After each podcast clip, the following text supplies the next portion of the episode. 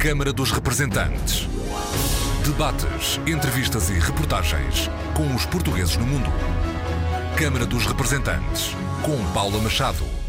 Olá, bem-vindos ao Câmara dos Representantes. Uma Casa no Mundo, um romance de Irene Marques, nascida em Etsamo, Conselho de Vizela e a residir em Toronto, Canadá. E Não Viajarei por Nenhuma Espanha, poemas de Marcos Vinícius Quiroga, Lusodescendente a viver no Rio de Janeiro, Brasil, são as duas obras literárias vencedoras da primeira edição do Prémio Imprensa Nacional Ferreira de Castro. Irene Marques e Marcos Vinícius Quiroga são hoje nossos convidados neste programa em que vamos conversar com a Secretária de Estado das Comunidades Portuguesas, Berta Nunes, e com o Diretor Editorial e de Cultura de Imprensa Nacional Casa da Moeda, Duarte Azinheira. Câmara dos Representantes, que hoje tem como anfitriã a Secretária de Estado das Comunidades Portuguesas. Estamos a gravar no Palácio das Necessidades, na véspera da entrega do Prémio Imprensa Nacional Ferreira de Castro, na Biblioteca Municipal de Oliveira de Asmeix, município de onde é natural José Ferreira de Castro, o autor de, entre outros romances, A Selva e Os Emigrantes. E agora, se me permitem, palavra às senhoras. Irene Marques estava à espera deste prémio com o seu romance Uma Casa no Mundo. Eu não estava à espera, mas estava à espera. Portanto, eu já tinha escrito este livro há cerca de seis anos, tinha enviado o livro para várias editoras e sempre tinha comentários positivos, mas obviamente, como eu não sou conhecida em Portugal, era difícil publicar este livro. E, portanto, eu, eu decidi concorrer a este, a este prémio e, obviamente, que fiquei bastante grata de ter recebido o prémio. Era um livro bastante importante para mim, que me deu imenso prazer e que tem uma vertente autobiográfica que era importante para mim discutir. O tema é complexo no sentido em que, portanto, o foco começa, portanto, à volta de uma família, de uma zona rural, e esta é uma parte uh, autobiográfica, e depois, portanto, tem várias outras componentes uh, que exploram a questão da guerra colonial, a questão da imigração em Portugal. São sempre assuntos que eu quis discutir na minha literatura. Eu escrevo também em inglês e é uma questão que também abordo bastante. Tenho um outro livro que vai sair no Canadá no fim deste ano, que também aborda essas questões. Agora vamos dar a palavra ao outro vencedor desta primeira edição do Prémio Freira de Castro, Marcos Vinícius Quiroga. Não viajei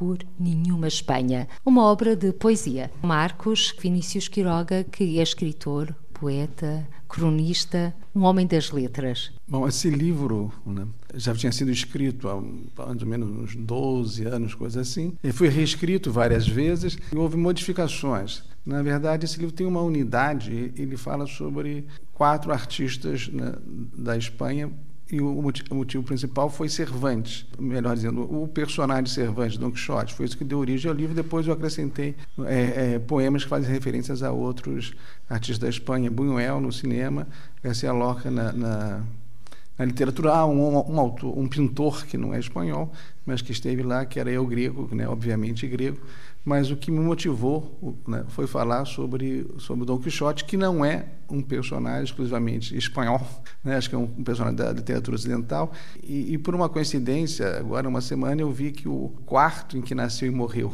Dom Pedro IV ou Dom Pedro I era quarto Dom Quixote. Eu não sabia disso. Né? Então, o que mostra é que, que, que esse personagem tem uma influência grande na nossa, na nossa cultura.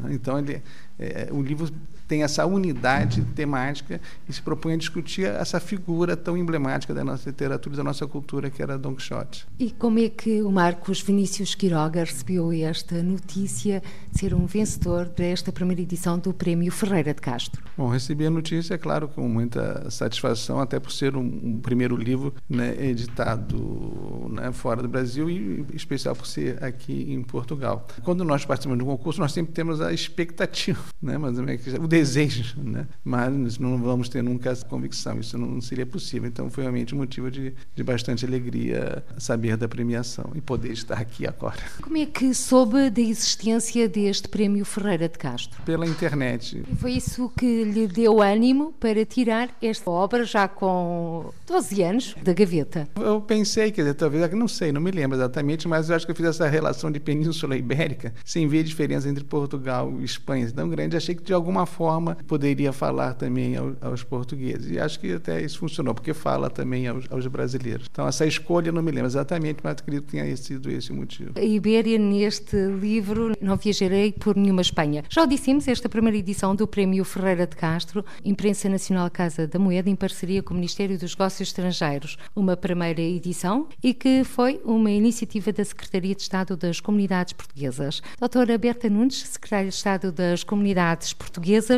é também um olhar para a cultura da língua portuguesa além fronteiras e chamar a atenção também em Portugal que existem valores portugueses no mundo. Exatamente, é para eh, chamar a atenção para o facto de termos nas nossas comunidades escritores, neste caso em poesia e em prosa, de grande qualidade e que merecem ser conhecidos por todo, por todo Portugal e, eh, ao mesmo tempo, valorizar a língua portuguesa, porque estes autores também não escrevem só em português, mas escrevem também em português, o que também é uma característica bastante interessante. Valorizar a língua portuguesa nas comunidades e aqui mesmo em Portugal e dar uma uma imagem uh, mais real uh, das nossas comunidades, porque muitas vezes em Portugal nós temos uma imagem das comunidades que não está próxima da realidade no sentido dos valores e das pessoas de valor e das obras de valor, neste caso obras literárias, que encontramos quando visitamos as nossas comunidades e quando as conhecemos melhor. E aqui também há o aspecto de dar a conhecer melhor as comunidades aqui em Portugal e valorizar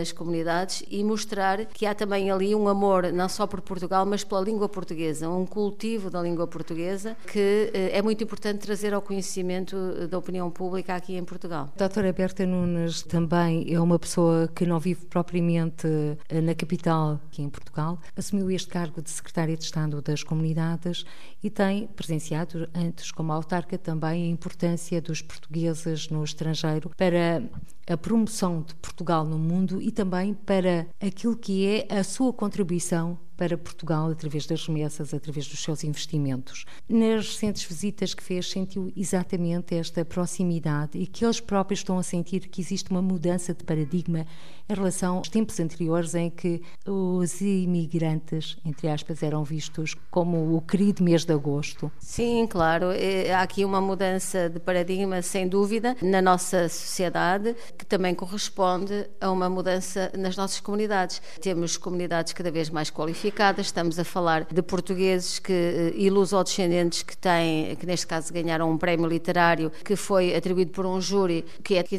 tem, tem o mesmo mérito que qualquer uh, júri em qualquer outro, outro concurso literário, uh, e vais saber os membros do júri. Por isso, a qualidade e a exigência deste prémio é realmente grande, na minha opinião. E temos aqui portugueses que estão, uh, ou luso-descendentes, que é um caso é português, no outro caso é luso-descendente, que estão a ganhar este prémio em prosa e em poesia, que realmente mostram uma comunidade que já não é a do querido mês de agosto, sem desprimor para o querido mês de agosto, porque também tenho que confessar que na minha comunidade eh, nós gostamos bastante do querido mês de agosto e de dançar nas festas populares. Isso não estou aqui eh, de maneira nenhuma a desvalorizar eh, esses nossos imigrantes que são absolutamente fundamentais para o nosso país e que nós temos que, que valorizar também. O que eu quero dizer aqui é que há, há uma heterogeneidade muito grande. Estamos a falar de comunidades que têm já a segunda e a terceira geração de luso-descendentes e que é importante que nós demos visibilidade a esta mudança que está a acontecer nas nossas comunidades e este prémio também vai contribuir, na minha opinião, para dar uma maior visibilidade aos valores que temos, neste caso, valores eh, de escritores, de poetas que temos nas nossas comunidades. Nesta primeira edição já foram vários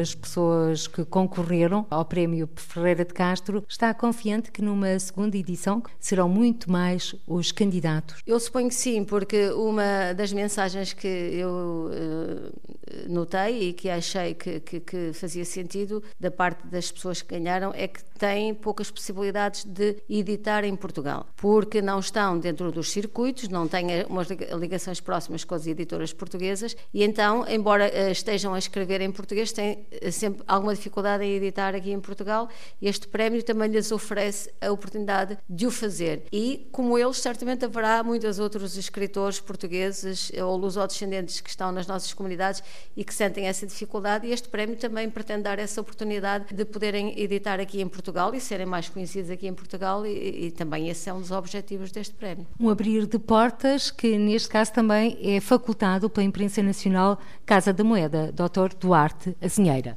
Sim, a Imprensa Nacional Casa da Moeda é, enfim, é uma sociedade pública que resulta da fusão da Imprensa Nacional com a Casa da Moeda. A Imprensa Nacional existe desde 1768, desde 24 de setembro de 1768, e editou os seus primeiros livros logo no primeiro trimestre de 1779. Enfim, em 1972, durante o marcelismo, funde-se com a Casa da Moeda. A Casa da Moeda é o mais antigo estabelecimento português, industrial português, em elaboração contínua, trabalha desde o final do século XIII. Eh, e hoje, esta sociedade pública, uma sociedade anónima pública, pública nome Imprensa Nacional Casa da Moeda tem no seu estatuto uma missão especial de promoção da língua e da cultura portuguesas. E enquanto editora pública, a Imprensa Nacional é uma editora que exerce um papel supletivo ao dos editores privados. Garante que um conjunto de textos que são fundamentais para a língua e para a cultura portuguesas estão disponíveis nas melhores edições, mesmo quando não é eh, economicamente rentável a sua edição. Aliás, eu diria mesmo, sobretudo quando não é economicamente rentável a sua, a sua edição, porque caso contrário contrário, não haveria nenhuma razão para o, Estado, para o Estado utilizar recursos públicos para estar a competir com os editores privados. Portanto, este prémio é, é um prémio de promoção da língua e de promoção da cultura. É uma missão estatutária da imprensa. A imprensa tem outros prémios, tem um prémio em Moçambique, tem um prémio em Cabo Verde, tem um prémio, um prémio em Timor, enfim, tem um prémio em Portugal também, o prémio Vasco Graça Moura. Este ano passará a ter prémios em Angola e em São Tomé. Portanto, a imprensa está a cumprir completamente o seu papel. No caso desta parceria com, com o Ministério dos Negócios Estrangeiros, ela, ela é muito interessante interessante, é muito frutuosa e também do ponto de vista literário é muito interessante. Eu há pouco, quando recebi os, os vencedores na, na imprensa, disse-lhes que este prémio, e essa era a informação que eu obtive do júri, tem uma qualidade extraordinariamente alta. Por um lado, tivemos um número apreciável de candidatos e depois a qualidade dos, dos candidatos é, em muitos casos, apreciável. Eu diria que eh, enfim, foram estes, estes dois os vencedores, mas se calhar teríamos 10 livros com potencial para serem editados. Quanto a candidatos, quantos foram? Vamos então aos números. Foram cerca de 70, 70 e qualquer coisa, de diversos, de diversos países, mas estes dois foram de facto absolutamente extraordinários. O júri não teve nenhuma dúvida, foram decisões unânimes, mas houve outros textos que tinham também muito boa qualidade e que, numa outra circunstância qualquer, poderiam também ser editados. E existe possibilidade de rever essa situação, Dr. Duarte Azinheiro? Não, não, porque o, o, prémio prevê que possa haver um vencedor, dois vencedores, enfim, não faria sentido estarmos aqui a editar uh, esse número todo de, de, livros, e ainda por cima porque não é, miss, não é missão da imprensa nacional estar a, a editar ficção contemporânea, por exemplo. Esse é um papel dos editores privados. Há um quadro conceptual em que estes livros podem ser editados, que é o do prémio Imprensa Nacional Ferreira de Castro, que tem um regulamento próprio, e é nesse quadro apenas que a edição pode ser feita aproveitando a boleia de ter referido este prémio, Imprensa Nacional Ferreira de Castro, referiu que vão existir mais dois prémios. Neste momento nós temos o prémio Imprensa Nacional Eugênio Lisboa em Moçambique, temos o prémio Arnaldo França em Cabo Verde, temos o prémio Graça Moura em Portugal, temos o prémio Rui Sinati em Timor. Bom, e no caso de Angola e de Moçambique ainda não há nome porque estamos a conversar com as autoridades locais e, no caso, até com parceiros que temos, como as imprensas nacionais locais, no sentido de pormos de pé o prémio. Portanto, não lhe posso anunciar ainda dizer que o prémio se vai chamar X ou Y, mas espero que este ano, eh, pelo menos um deles, vai se resolver de certeza. E o outro eu estou esperançado que também. E seria interessante, já que este ano, pela primeira vez, se vai celebrar no próximo dia 5 de maio, o Dia Mundial da Língua Portuguesa. Exatamente, seria também uma, mais uma forma de podermos comemorar um, um feito realmente, um, um, um dia uh, realmente importante e voltando ao início da conversa, como eu digo, cumprindo completamente a missão da, da imprensa nacional. A, a, missão, a imprensa nacional trabalha, está a trabalhar naturalmente neste prémio com o Ministério dos Negócios Estrangeiros, mas a imprensa tem um histórico de ligação ao Ministério dos Negócios Estrangeiros, sobretudo ao Instituto de Camões, trabalhando em cooperação estreita em diversos, em diversos eventos. É, ainda agora, enfim, Portugal este ano vai ser país, país tema da Feira do Livro de, de, de Lima, como foi há dois anos de Guadalajara, como foi de Bogotá há uns anos também. Enfim, a imprensa nacional, em conjunto com o Camões, com o turismo, com a ICEP, com o Ministério da Cultura, vai participar, portanto, portuguesa, assegurando a participação portuguesa. Portanto, a imprensa trabalha de forma muito próxima. A imprensa, por exemplo, patrocina a Cátedra de Estudos Portugueses Fernando Pessoa na Universidade de Los Andes. Este não é um trabalho que se iniciou agora. Iniciou-se agora no quadro deste, mas tem outras declinações. E por falar outras declinações, à boleia de Fernão Magalhães, temos a moeda dos 500 anos da viagem de circunnavegação da Casa da Moeda. Temos, temos. Há, há de facto um ciclo comemorativo da grande viagem, não é? Que se iniciou em 19 e que vai até 22, que no fundo corresponde aos quatro anos que durou a viagem, enfim, iniciada por, por Fernão Magalhães e completada por Elcano. Como sabe, a imprensa todos os anos faz uma agenda anual com uma temática cultural. O ano passado foi dedicada à viagem de Fernão Magalhães e, naturalmente, depois, em toda a sua atividade cultural, o tema Magalhães tem uma expressão própria. Há edições, há edições em infanto-juvenis e há uma série de moedas. Haverá, aliás, uma moeda todos os anos. A temática, a temática Magalhães é uma temática importantíssima. Não há eh, nenhum outro português tão conhecido no mundo, tão universal, é o Cristiano Ronaldo. Caso para dizer, Dr. Duarte Azinhaga, não há volta a dar à circunnavegação. Depois da viagem, vamos assentar bases em casa. Uma Casa no Mundo, um livro da autoria de Irene Marques, que reside no Canadá, mais concretamente em Toronto, onde é professora, mas para além disso tem um currículo vasto, já fez um pouco de tudo e de tudo um pouco. Este livro, Uma Casa no Mundo, disse-nos há pouco que era um livro que aborda temáticas que, sobre as quais sempre quis falar: guerra colonial, imigração, até porque a imigração, Irene Marques deve estar muito presente, penso eu, eh, na aldeia onde nasceu, a Samo. Sim, portanto, a maior parte das pessoas da minha aldeia, da minha zona, emigravam, mas era mais para a França ou para a Europa. Eu sou uma das únicas pessoas, naquela, a única, aliás, na minha aldeia que emigrou para a América do Norte, neste caso para o Canadá, e realmente tinha a ideia de que se queria emigrar seria para a América do Norte e não para, para, para a Europa. Se calhar tinha aquela ideia do sonho americano, não sei. Quando era miúda não fazia grande distinção entre o Canadá e os Estados Unidos e ainda bem que emigrei para o Canadá e não para os Estados Unidos. Portanto, a imigração, sim, era, era uma vertente forte daquela zona, com certeza. Eu ouvia histórias de pessoas que iam ao salto para a França. Esse seria um outro tema a abordar, interessantíssimo, que eu acho que ainda não está muito discutido na literatura portuguesa, se, se não me engano. Nesse campo seria um, um assunto interessantíssimo a abordar. Para já, vamos folhear Uma Casa no Mundo. O que é que podemos encontrar ao longo destas páginas? Disse-nos que era um pouco uma obra autobiográfica. O que é que podemos encontrar da Irene Marques aqui? Portanto, autobiográfica no sentido em que eu acho que usei como pano de fundo a, a minha aldeia, recriei aquela situação, aquela aldeia, a minha família. Portanto, trata-se de uma família com 10 filhos, é o meu caso. A minha mãe teve 10 filhos, eu sou a mais nova. Tive dois irmãos que andaram na guerra colonial e tive uh, dois que emigraram. Portanto, as personagens desse romance tem a ver com essa questão da imigração e da guerra colonial.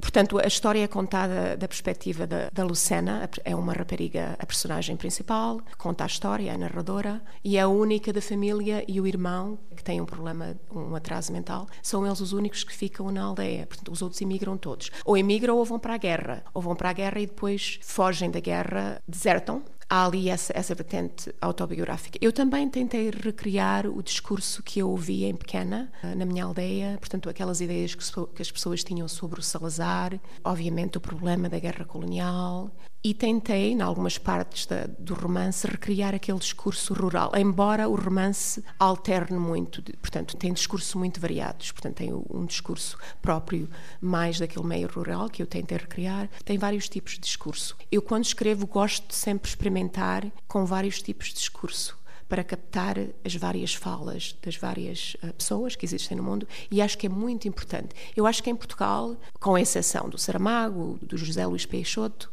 e se calhar, obviamente, Miguel Torga, eu acho que não se tem a, a tradição de usar muito aquele discurso da classe baixa ou da classe do povo. Eu acho que isso é essencial. Nos Estados Unidos, por exemplo, não há esse complexo de recriar, por exemplo, o discurso falado pelos negros ou pelas pessoas que trabalham de uma determinada profissão. E isso acho que é importante, portanto, porque a língua transmite uma experiência de vida. E se a pessoa usa uma língua mais elevada, digamos assim, está a cortar ou a tirar essa experiência que vem associada à língua desse grupo do qual se está a falar no, no romance. Falou dos sons, das falas. Quando estava a escrever os diálogos de Lucena, que voz ouvia? Eu, eu ouvia várias vozes. Ouvia a minha mãe, ouvia o meu pai, ouvia as histórias da minha avó. Obviamente que eu leio muita ficção, não, não posso dizer que é uma, é uma mistura, não é? Uma, uma mistura de, de literatura e de vozes orais que eu ouvia. Da minha mãe, da minha avó. A minha mãe, pelo facto de os meus irmãos terem ido para a guerra,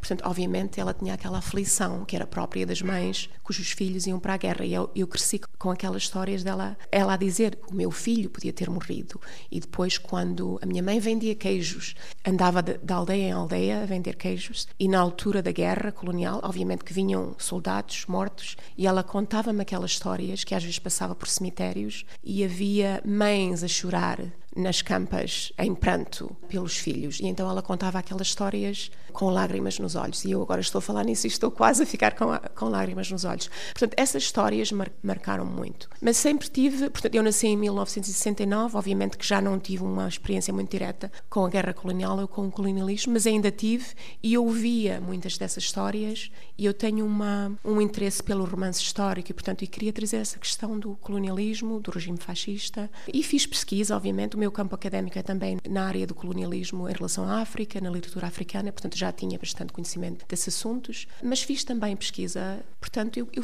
quis fazer uma mistura de romance histórico, tem uma vertente autobi autobiográfica e obviamente que acho que é um, um romance bastante criativo a nível de estrutura. Portanto, como eu disse há pouco, os vários níveis de língua que eu uso, que é algo que eu também quis sempre explorar na, na minha escrita e exploro mesmo quando escrevo, quando escrevo em inglês. Irene Marques, quando se deu o 25 de abril de 74, tinha apenas 5 anos. Portanto, essas memórias são do tempo em que era mesmo uma menina tem aquelas imagens da televisão, uh, preto e branco, aquela famosa frase sem adjetivos, adeus até o meu regresso daqueles jovens que estavam no ultramar, recorda-se disso? Sim, eu lembro-me bastante da, da, da, televisão a preto e branco, embora na altura em casa não houvesse televisão, mas havia uma ou duas televisões na aldeia e lembro-me de, de, ouvir o rádio, portanto, com essas palavras e das imagens associadas à guerra, dos soldados. Lembro-me vagamente de o meu irmão vir a Portugal, não sei se, se ele veio a Portugal depois de estar já em Angola, um esteve em Angola e outro esteve na Guiné-Bissau. Lembro-me das cores do, do fato, da farda dele e, tenho fotografias que ele mostrava também uh, sobre, sobre isso. Mas lembro sobretudo das imagens, lembro-me das, das pinturas na, na, escola primária com os cravos e as canções sobre a liberdade. Lembro muito dessas coisas, sim. Yeah. Agora, Marcos Vinícius Quiroga estas vivências em Portugal não fazem parte da sua vida, poderão fazer parte do seu imaginário. Já que nasceu no Brasil, os seus pais também, mas o seu avô nasceu em Vila Real e a sua avó em Viana do Castelo. Encontraram-se no Brasil ou fizeram já a viagem de barco? Não, eles se encontraram no Brasil e casaram até bastante jovens, jovens para hoje em dia. Com... Minha avó tinha 18 e meu avô tinha 21 né? hoje não é tão normal. Apesar de ser né, neto, né, não ser filho, eu sempre vivi próximo né, aos dois, eh, e a partir dos 13 anos eu fui morar com eles. Então, dos 13 aos 20, nós três moramos juntos. Então, isso criou assim uma intimidade, uma afetividade maior, diria assim, metonimicamente com Portugal, porque eu vivia, eu fui o único neto por razões né, particulares, eu fui, né, tive que ir morar com eles. Então, eu convivi muito com eles, tinha muito mais intimidade com eles. E, então, até brincava de falar com sotaque. Minha avó falava, minha avó não, mas minha avó falava. Então, ela contava muita história, ela falava mais do que ele, ela contava muita história de Portugal. Então, quer dizer, eu assimilei isso por esse convívio, convívio com né, N parentes que realmente eram todos portugueses, que tinham também, é, da geração dele, todos eram portugueses, tinham é, imigrado para lá. E eles costumavam partilhar consigo, Marcos, os motivos que os levaram a deixar Portugal e o encontro deles, o namoro em terra já do Brasil, com uma temperatura mais amena? Eles foram, como talvez a maioria dos imigrantes, porque eram pessoas mais simples, né? Quer dizer, então foram em busca de realmente de, de trabalho, né? Quer dizer, então isso aí era comum, né? Isso há, um século, um pouco mais de um século, né? Então, isso era um, quase que uma história de quase todo imigrante aqui, havia muito isso, isso era muito comum. E que eu acho, aí, né, lembrando as palavras da doutora Berta, quer dizer, que é importante mostrar não, é, que é, não esse, né, esse imigrante português, que foi, talvez por esse motivo, mas que ele cresceu lá ou ele teve filhos e netos que cresceram. O meu avô era praticamente analfabeto, acho que jamais leu um livro na vida minha avó lia. Né? Então, ele teve um neto que é escritor, doutor, quer dizer. Então, eu acho que isso não foi, não foi por acaso. Isso representa esse crescimento também do português que saiu e, que teve filhos e que teve netos lá fora. Então, de alguma forma, para nós, a cultura portuguesa é muito presente, por, né, por N razões. Então, nesse livro, há uma parte que, embora seja dedicada à casa de Bernarda Alba, do escritor Garcia Lorca, mas é, essa obra, se conhecerem, ela não fala da família espanhola, ela fala da família portuguesa, ela fala da família brasileira, que é alguma coisa muito parecida. Então, há uma presença cultural é, latina e particularmente ibérica no Brasil muito grande. Quer dizer, nós somos muito mais, ou pelo menos a minha geração era muito mais europeia do que, do que americana. A nossa leitura, a leitura dos, dos escritores portugueses, então são referenciais para nós também. Não só Camões, essa pessoa, ou outros mais contemporâneos, mas esses três assim, quer dizer, se alguém, se alguém estudou a língua portuguesa no Brasil, ouviu falar nesses. Quer dizer, isso aí é muito comum. O que é que inspirou esta obra Não Viajarei por Nenhuma Espanha na figura central do Dom Quixote de La Mancha. É, eu sempre gostei do personagem. O homem que lutava contra moinhos de vento. Eu acho que nós fazemos muito isso até hoje. Né? Quer dizer, ele é um, um, personagem que tem esse lado, vamos dizer assim, é um anti-herói, né? antes da figura do anti-herói se tornar popular, do desastrado, talvez, do lunático, em parte, quer dizer, é um lado pejorativo na, na concepção, do, na, na, na, análise desse personagem, até o adjetivo quixotesco tem esse caráter mais pejorativo, mas eu acho um grande personagem, eu sempre fui fã, assisti ao teatro, era jovem, assisti a adaptação para o teatro, assisti a um filme que é mais, mais clássico, é, americano, sobre Don Quixote, Quixote e assisti uma coisa raríssima, que é um filme russo sobre Don Quixote. Isso aí foi uma coisa raríssima, numa cinemateca.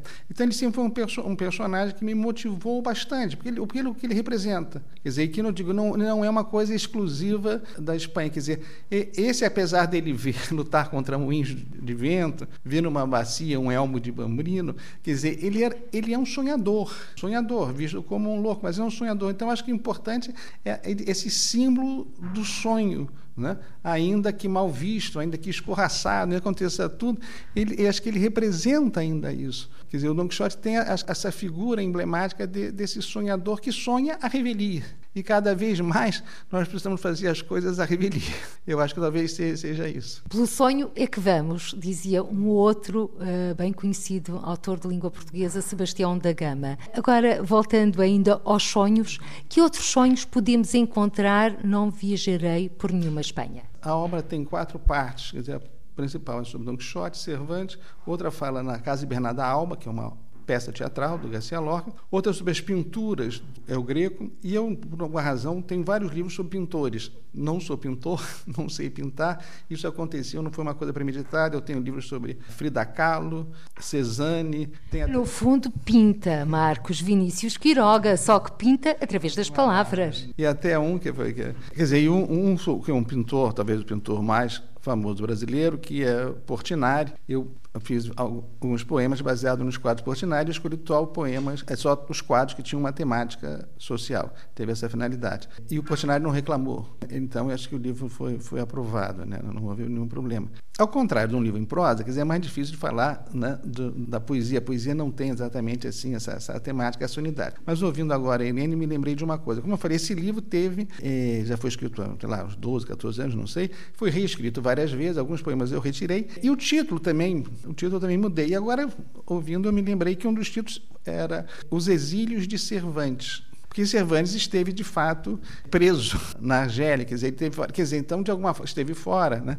Na verdade, não estava pensando no Cervantes, estava pensando, essa ideia do exílio é uma ideia importante, quer dizer, é que não é só daquele do imigrante, aquele que você tem um exílio forçado, tem aquele que, entre aspas, você sai por circunstâncias também, né, uma certa opressão, ou sai por de forma voluntária. Então, acho que é um tema importante. O, o poema mais conhecido da literatura brasileira chama-se A Canção do Exílio, que foi feito pelo Gonçalves Dias, que estudou em Coimbra. Então, aqui ele fez esse poema que falava da saudade do Brasil. Não que seja um grande poema, mas é o poema mais conhecido por todos os estudantes. E é o poema que teve mais paródias, mais recriações também na história da literatura brasileira. Então, o tema do exílio, acho que é um tema do exílio, não só esse exílio físico, mas de um exílio que transcende isso tudo, que, num certo sentido, quer dizer, pensar o homem, talvez, como um ser exilado, independente do país em que ele, que ele esteja. Então, eu falei a coincidência que já teve esse título, quer dizer, o exílio está dentro, há também referência a isso no, eh, no, no livro, e depois ele acabou mudando por um, um, título que é uma negação. E o Marcos eh, já sentiu alguma vez esse exílio vivendo no Brasil? Ah, sim, sim, sinto hoje em dia. Já senti várias vezes e hoje em dia sinto muito. Né? Há um poeta, é, Mário Quintana, um gaúcho, que ele também, uma das paródias da canção do exílio, diz: Sobre os céus da minha terra eu canto a canção do exílio. Né? Então, muitas vezes, nós, sobre os céus da própria terra, cantamos uma, uma canção de exílio.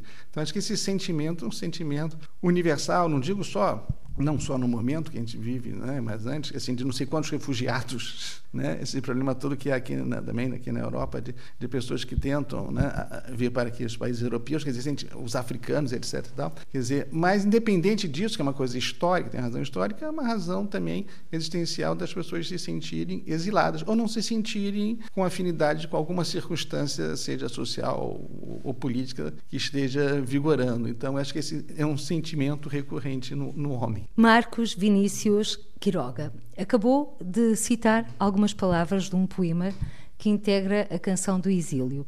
É capaz de nos recordar, se sabendo do cor, já que nós temos aqui Não Viajarei por Nenhuma Espanha em cima da mesa, algum dos seus poemas? Aceita este desafio? Uh, não, não, não. Eu não sei, vou confessar, eu não sei poema algum de cor. Meu, não sei. Que mostra que eu tenho a memória seletiva, né? Mas eu não sei nenhum. Mais a mais desse, desse livro assim, eu nunca tentei assim eh, decorar poemas. Ou seja, escreve de dentro para fora, portanto, são filhos que depois fazem o seu caminho. É, quando há apresentações, eu participo de várias apresentações, assim, lá no Rio de Janeiro, é, eu sempre leio os meus poemas, eu nunca, nunca digo de cor, é, obviamente que é muito melhor né, para a plateia ouvir, mas eu sempre, eu sempre leio. Então, infelizmente, eu até trouxe livros, mas não pensei nisso, não, não aqui comigo, é, mas então eu não sei. E esse livro, como não foi editado, então eu não, não tenho. Vamos esperar então pela edição para depois passarmos aos poemas. Prometido foi aqui à Irene Marques recordar um pouco a história de emigração. Já nos disse que a Europa nunca fez parte do seu imaginário como destino de imigração, mas as Américas, sim, neste caso Américas no plural, já que estamos a falar dos Estados Unidos e do Canadá e vai parar ao Canadá, como nos disse, e ainda bem. Sim, eu imigrei com 20 anos, portanto, imigrei, eu não diria que foi por necessidade, necessariamente, uma vez que eu, embora não fosse, não tivesse muitas vantagens, portanto estava a frequentar o ensino superior já, mas tinha uma necessidade de realmente sair de Portugal. E as Américas atraíam-me, talvez por aquela imagem criada sobre a, portanto, a liberdade que existia na América, nos Estados Unidos, e, portanto, acabei no, no, no, Canadá, porque era a única opção para onde eu podia emigrar. Portanto, eu emigrei com um visto de trabalho restrito, que era a única maneira que dava entrada no país e, portanto, a ideia era que eu trabalhava com aquele visto a tomar conta de crianças durante dois anos e depois podia obter um visto permanente que me podia trabalhar, eh, que me permitia trabalhar em qualquer campo. E foi mais ou menos isso que fiz. Realmente a minha irmã tinha migrado para a França e a minha colega para a Suíça, seria muito mais fácil, mas de qualquer maneira eu queria ir para outro continente. Se calhar porque também tinha ideias estereotipadas da, do imigrante, se calhar da Europa, não sei ou porque havia a, minha, a, ligação entre, entre a minha irmã e a França e eu se calhar queria me libertar da minha família e, e portanto e, e, se calhar se emigrasse para a França com a minha irmã estava muito agarrada ainda à minha família e acho que foi uma maneira também de me libertar mesmo que eu tivesse feito inconscientemente. Hoje quando penso nisso acho que essa se calhar foi uma das razões que me levou para as Américas e não para, para a Europa. E como é que foi a chegada? Foi um choque ou nem por isso? Portanto, a chegada foi um choque a nível de. Eu fui em fevereiro, estava muito frio, obviamente, mas, portanto, a nível de. Por exemplo, a nível de, de me adaptar, não, não achei muito difícil. Portanto, eu já falava inglês, portanto, eu, embora eu estivesse a trabalhar, a tomar conta de crianças, eu uh, inscrevi-me na universidade e, portanto, eu achava que as coisas lá eram muito mais fácil. Era mais fácil entrar na universidade, era mais fácil arranjar um trabalho e, para mim, portanto, lá era tudo muito mais fácil comparando com, com Portugal. Eu achava que estava num paraíso. Embora eu tivesse ido para o Canadá em 1990 e eles diziam-me que havia uma crise económica lá e eu pensava assim, onde é que está a crise? Não vejo crise nenhuma. Portanto, achei, de certa maneira, foi bastante fácil. Obviamente que eu fui sozinha e havia aquela ligação emocional ao meu país e à minha família que foi difícil, portanto foi difícil para mim, mas a nível de arranjar trabalho e de ir para a universidade achei muito mais fácil do que aqui. Uma coisa que me fascinava lá também, que ainda me fascina, é que as pessoas lá vestem-se menos, menos formalmente e aqui portanto, em 1990, agora também já se vestem menos formalmente. Quando eu cheguei lá, achava aquilo algo bastante positivo. Eu vestia-me de qualquer maneira e à rua ninguém me punha numa classe social específica. Eu acho que aqui em Portugal, na altura, isso acontecia. Não sei se ainda hoje acontece, mas na minha altura acontecia, pelo menos no meu meio. Portanto, eu achava isso um, uma coisa muito positiva. Libertador. Sim, libertador, exatamente. E também aproveitou as asas do pensamento para voar. E agora, aproveitando essa, essa vivência que teve e tem ainda no Canadá, esse choque, e porque o tempo também é escasso, não resisto. Porque há pouco referiu-me que a sua aldeia, a aldeia onde nasceu, tem uma lenda. E o nome, de facto, não é o mais comum. Sim, tem uma lenda. Ah, vamos ao nome. A de Samo. A de Samo. Portanto, quando íamos às finanças, não, não sabiam escrever o nome. Portanto, tem duas vogais ali, o D e o S, não era nada comum.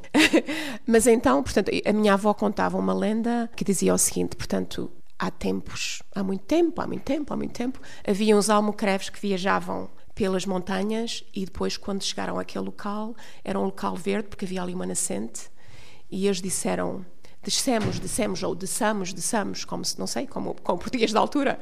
E, portanto, do verbo descemos, descemos ou desçamos, desçamos, ficou o nome Adsamo. Obviamente que isto, isto é uma lenda que eu ouvia, não sei se tem fundamento verídico, portanto, mas é uma lenda com a qual eu cresci. Eu, por acaso, tenho uma história na internet sobre essa, essa lenda. Pequenas particularidades, às vezes, que fazem a diferença. Sente também isso, Marcos Vinícius? É diferente em relação ao que eu escrevo, né?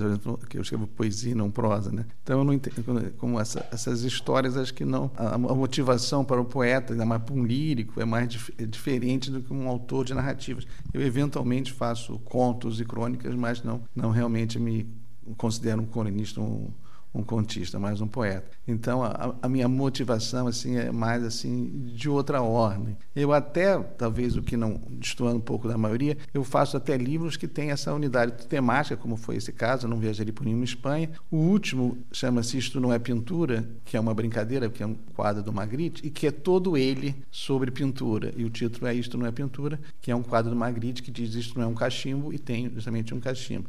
Então só para dar exemplos assim, de coisas que eu faço em função de um tema. O anterior era são três livros recentes, Álbum Branco Duplo, que é uma referência ao disco dos Beatles. Quem é assim da nossa geração se lembra isso. Foi um álbum duplo que ele fez, todo ele branco. Mas na verdade não é uma homenagem aos Beatles, nada disso. É só eu me interessei pelo branco e fiz o livro num formato do seria quem se lembrar também, um, um compacto, um né, que era menor que um long play, falando sobre mais o, o, silêncio. Então, todos os poemas, de alguma forma, falam sobre a questão do silêncio, e aí a representação disso seria o branco. Então, as, as motivações líricas, elas diferem mais dessas modificações da prosa, né, da narrativa. Mas, no meu caso, até como eu penso o livro, é quase, e não assim um poema, poemas isoladamente, é quase como se fosse também um narrador planejando a sua, né, o seu romance, o seu conto, algo assim. Marcos Vinícius Quiroga. Quando falamos de poesia, é de repente uma força que nasce, que passa para o papel, essa inspiração? É, Antunes Lobo, né? É, ele costuma citar né, uma frase do Picasso de que inspiração existe, mas é bom que ela, quando ela aparecer, me encontrar trabalhando. Né? Eu também acredito nisso. Eu acho que é uma ideia um pouco assim. É lírica do próprio lirismo, né? idealizada do poeta. Há um poeta brasileiro, Cassiano Ricardo, em que ele diz que o poeta é um operário como qualquer outro, que sua como qualquer outro, né? A palavra seria isso, né? E eu acredito mais, mais nesse, nesse poeta operário, né?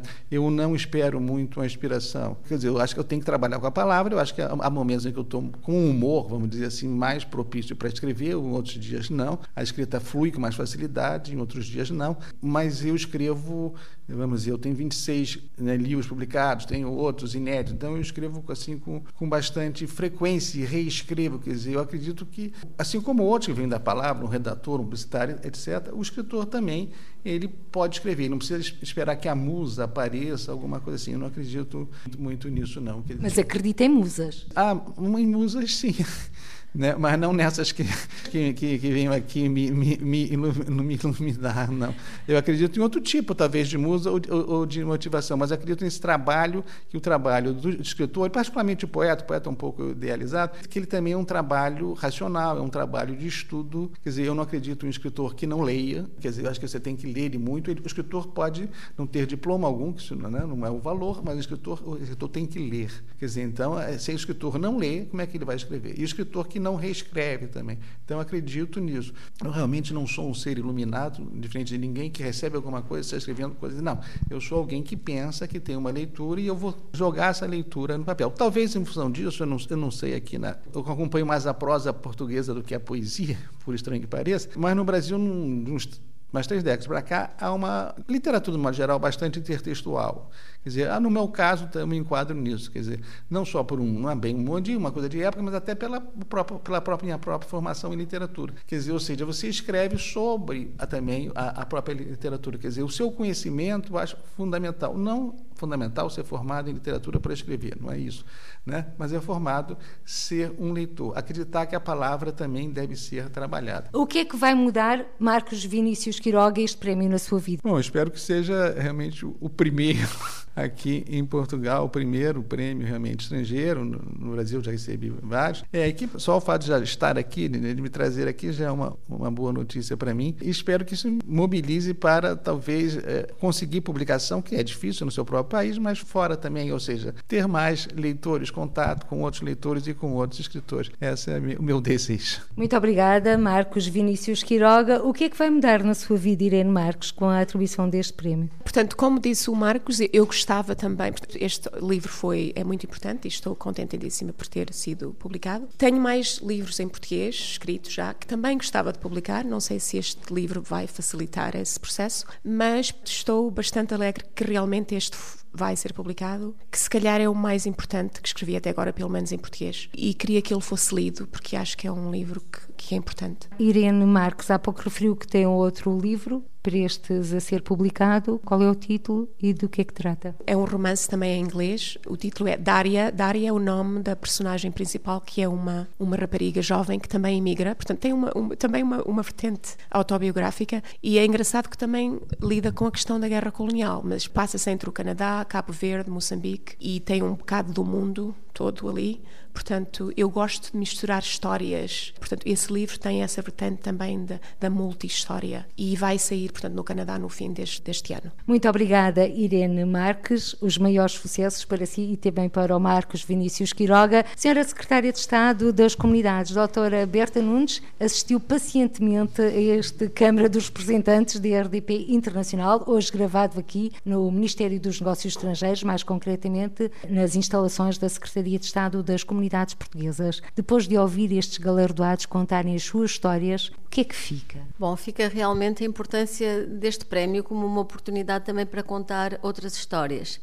Seguindo um pouco uh, o que dissemos anteriormente, de que as pessoas aqui imigram, que é o caso da autora aqui desta de uma casa no mundo, e que tem esta dificuldade em poder editar em Portugal, escrevendo em português, assim como escreve em inglês. Também aqui uh, há uma questão que é darmos aos leitores a oportunidade de terem acesso a estas histórias de quem imigra. Porque o que nós vimos aqui, eu ouvi atentamente o que foi dito, e achei interessante o facto de que a autora da Casa no Mundo escreve em português este romance, este, este livro, e uh, ela escreve sobre a imigração e sobre um Portugal rural que ela conheceu e, e, e, de que se recorda, pelo menos em alguns aspectos. E tem agora um livro em inglês que também volta a falar do tema da imigração e a ligação à guerra colonial e a toda a experiência que a marcou quando estava aqui em Portugal. Isso também, acho que é importante uh, falar sobre isto porque ninguém poderá escrever sobre a imigração ou sobre uma experiência de Portugal rural da mesma forma que um imigrante ou alguém que nasceu no Portugal rural.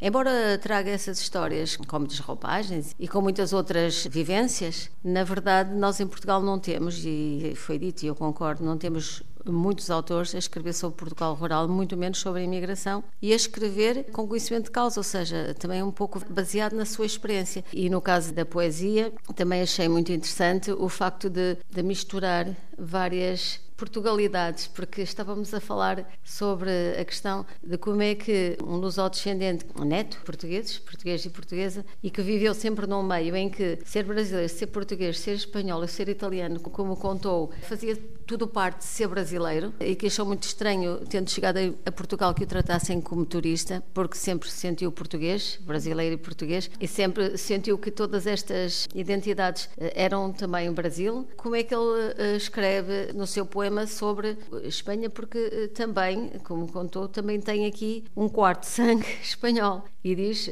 que, de alguma maneira, também penso que o deve ter influenciado nesta escrita. Por isso, o que nós temos aqui, eh, e do meu ponto de vista, que não sou, não sou escritora nem sou crítica de arte, eu estou a falar um pouco como cidadã e como secretário de Estado, neste caso, que é este prémio também dá uma oportunidade não só aos autores, aos escritores, mas também aos leitores de poderem ler sobre experiências que dificilmente, eh, provavelmente, teriam acesso se não tivessem esta oportunidade, se não houvesse esta edição, se não houvesse este prémio.